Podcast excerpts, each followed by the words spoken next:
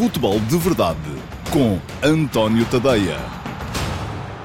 Sou o António Tadeia e este é o Futebol de Verdade, a edição de quarta-feira de um programa que, não tendo agora jogos nestes últimos tempos, está por isso mesmo muito mais uh, virado para assuntos mais uh, estruturais do futebol e menos para os jogos pro propriamente ditos, porque eles não estão a acontecer. Bom. Assim sendo, hoje vamos ter quatro assuntos, quatro treinadores portugueses, todos eles uh, nas bocas do mundo e por razões que não são necessariamente as mesmas. Eu prometi, viram com certeza no lançamento deste programa, que vou falar aqui de Bruno Lage, vou falar de Sérgio Conceição, vou falar de Marco Silva e vou falar de José Mourinho. Bom, são quatro treinadores que estão lá em cima, no top uh, dos treinadores portugueses, nem todos, nem todos estão a trabalhar, José Mourinho, por exemplo, não está a trabalhar. Uh, mas os outros três estão e os três que estão não estão também em situações completamente idênticas. Mas vamos começar pelo início. Não se esqueça, entretanto, que podem deixar perguntas no, uh, na caixa de comentários, uh, porque no final responderei a uma dessas perguntas, pelo menos, se houver tempo para duas, até pode ser que responda a duas, mas uh, comecem desde já a mandar perguntas. Não tem que ser sobre estes assuntos, tem que ser sobre futebol e eu no final responderei às perguntas selecionadas pela equipa de produção deste Futebol de Verdade. Mas começando em Bruno Lage, o que é que se passa com Bruno Lage? Bom, o que se passa com Bruno Lage é que uh, parece começar a haver, e a comunicação do Benfica nesse aspecto trabalha e trabalha bem, parece começar a haver uma tentativa da comunicação do Benfica de uh, enaltecer aquele que é o trabalho que tem sido bom. É preciso dizer, tem sido muito bom, tem sido fantástico de Bruno Lage, no momento em que uh, os resultados, os últimos resultados e, sobretudo, as duas derrotas em jogos da Liga dos Campeões desta época, a derrota em casa contra o Flóculo Porto no jogo da, da, do campeonato também, uh, levaram a que na bancada já começa a circular muito zum-zum de que, afinal de contas, Bruno Lage não é o treinador de que o Benfica precisa. Uh, já houve notícias a circular também de que uh, o Benfica estaria interessado em fazer regressar, imagine-se, Jorge Jesus, que ele seria inclusive o, o favorito do Presidente. Não tenho razão nenhuma para acreditar que isso seja verdade e tenho ainda menos razão razões para acreditar que Jorge Jesus, neste momento da sua vida, quisesse voltar para o Benfica já. Eh, porquê? Porque Jesus está uh, muito bem encaminhado para chegar à final da Copa Libertadores, uh, que se a ganhar poderá estar no Campeonato do Mundo de Clubes e está muito bem encaminhado também para ser campeão brasileiro. Portanto, não me parece que seja por aí.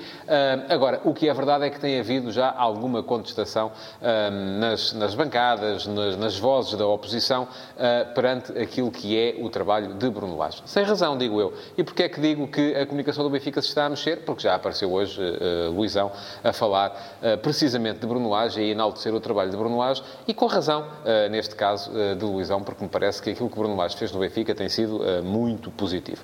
Bruno Lage pegou numa equipa que estava destruída na época passada, pegou nela em que já começava a questionar-se, inclusive, naquela altura, a possibilidade do Benfica se qualificar para, as, para, para a Liga dos Campeões e até, se calhar, para as competições europeias. Tão mal estava a, espiral de resultados, pegou nela e ganhou 17, 16 dos 17 jogos da segunda volta, foi campeão nacional, recolocou a equipa diretamente na Liga dos Campeões, começou muito bem a época, já ganhou a Supertaça e depois é verdade que sim, ficou ali um bocadinho engasgado com algumas indefinições no modelo da, da, da equipa, que têm a ver com duas coisas. A primeira questão, a ausência de João Félix, e isso é muito importante, sobretudo do ponto de vista da criação, e eh, depois também a composição do meio-campo. Laje não está a acertar, neste momento, com os jogadores ideais para, para aquela posição. Acredito que ele vai, durante este período de, de interrupção, uh, perceber um bocado melhor aquilo de que a equipa precisa, e, uh, já, volta, já o disse aqui algumas vezes,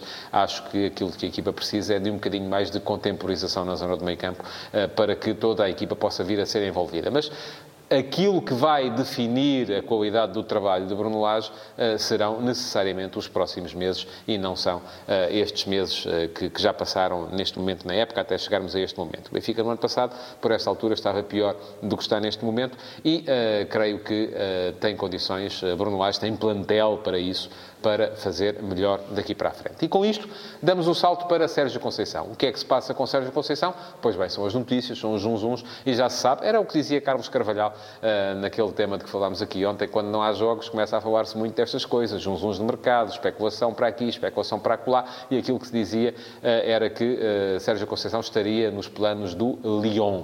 Ora, o Lyon neste momento é um saco de gatos onde eu, se fosse ao Sérgio Conceição, não ia querer meter-me, porque aquilo não está, não me parece que esteja a funcionar muito bem esta experiência de Juninho como diretor desportivo.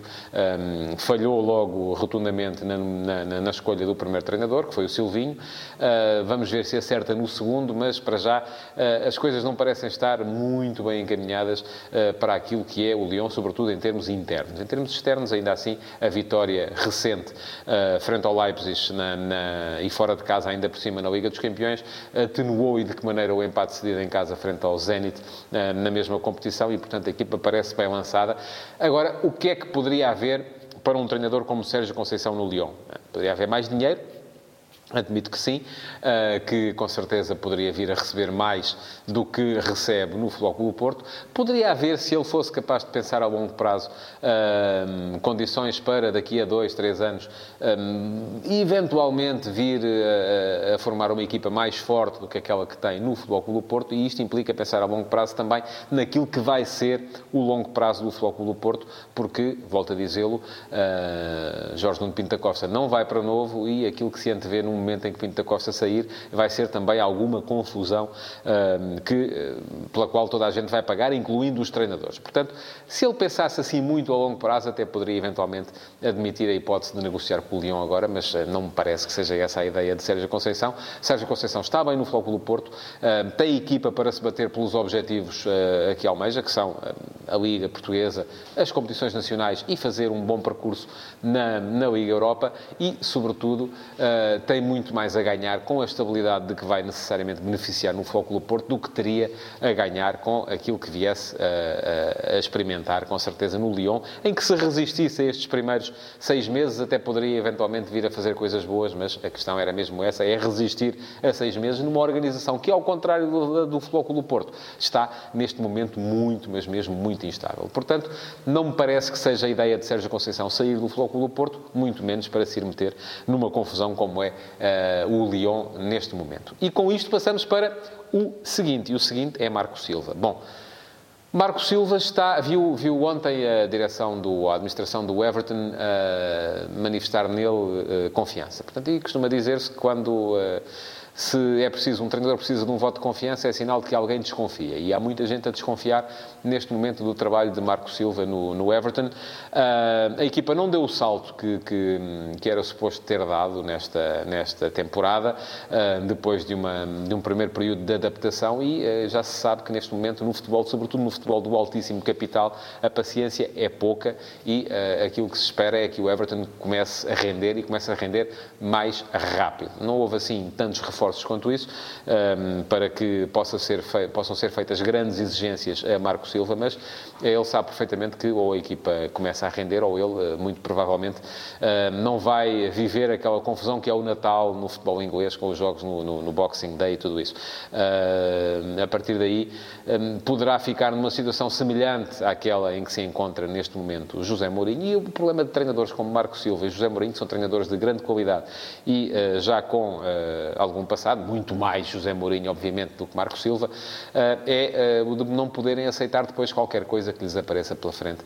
Eh, e isso é mais notório ainda no caso de Mourinho. Mourinho aparentemente quer trabalhar, ainda agora se viu perfeitamente naquilo que o Luís Campos disse, que o futebol não pode passar sem uh, o contributo regular de José Mourinho. Também acho isso, acho que é inegavelmente dos treinadores que marcaram o início do século uh, no futebol mundial, não é só no futebol português, é no futebol mundial, uh, e o futebol não pode dar-se ao luxo de ficar sem ele, quer se goste, quer não se goste, quer se goste daquela lógica dos mind games, do conflito permanente, da gestão através do conflito, em que uh, José Mourinho pareceu especializar-se depois de um início em que era um treinador mais, também mais jovem, mais próximo dos jogadores, mais dado a, a, a outro tipo de liderança, a liderança que ele tem manifestado ultimamente, sobretudo desde o Inter, desde que saiu do Inter para o Real Madrid, tem sido diferente, tem sido uma liderança para atacar clubes que já são hegemónicos. O caso do Barcelona em Espanha E agora também mais recentemente o caso do Manchester City em Inglaterra quando esteve a trabalhar no United. Portanto,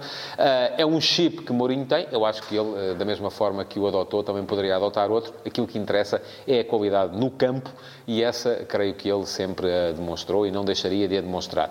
Falo disto porque Mourinho eh, foi cogitado para eventualmente poder vir a ser treinador do, do Milan, acabou por não ser o escolhido. Uh, Dizia-se ontem, e falei aqui disso também, que uh, Mourinho tinha contra ele o facto uh, de, estar fortemente ligado ao Inter, o grande rival do Milan na cidade. Pois então, o que dizer de Stefano Pioli, que quando treinou o Inter, e não foi durante muito tempo, manifestou-se nera azzurro para, para toda a vida, enfim, fez aquelas juras de amor que uma pessoa, quando é profissional, sabe que não deve fazer, ele fê-las e foi nomeado treinador uh, do Milan, uh, está a ver isso tudo a voltar contra ele, não é? Mandou as coisas contra o ventilador e agora volta tudo de volta uh, e estão-lhe a acertar na barba e é capaz de não sair dali coisa bonita. Mas bom, a reflexão que fiz hoje no último passo de manhã foi precisamente sobre o Milan e sobre a situação em que o clube se encontra.